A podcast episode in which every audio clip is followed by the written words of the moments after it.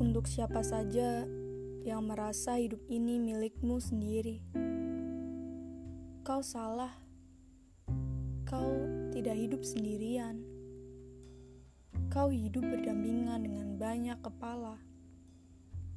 Kepala yang tak pernah bisa kau pahami isinya satu persatu. Hargailah. Setidaknya hargailah. Berilah sedikit ketenangan untuk mereka. Kau kira enak mendengar pembicaraanmu keras-keras itu? Tidak, sama sekali. Itu sangat mengganggu jika kau tahu.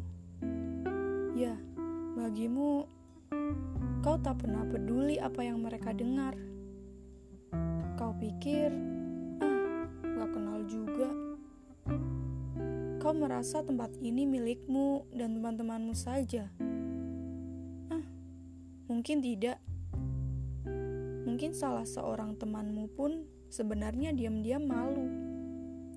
Diam-diam, dia berpikir bahwa mungkin tak seharusnya berbincang sekeras itu di depan banyak orang. Ah, entahlah. Yang jelas, hidup ini milik semua orang tempat ini bukan rumahmu. Jaga perkataan, jaga perbuatan. Sudah, cuma itu.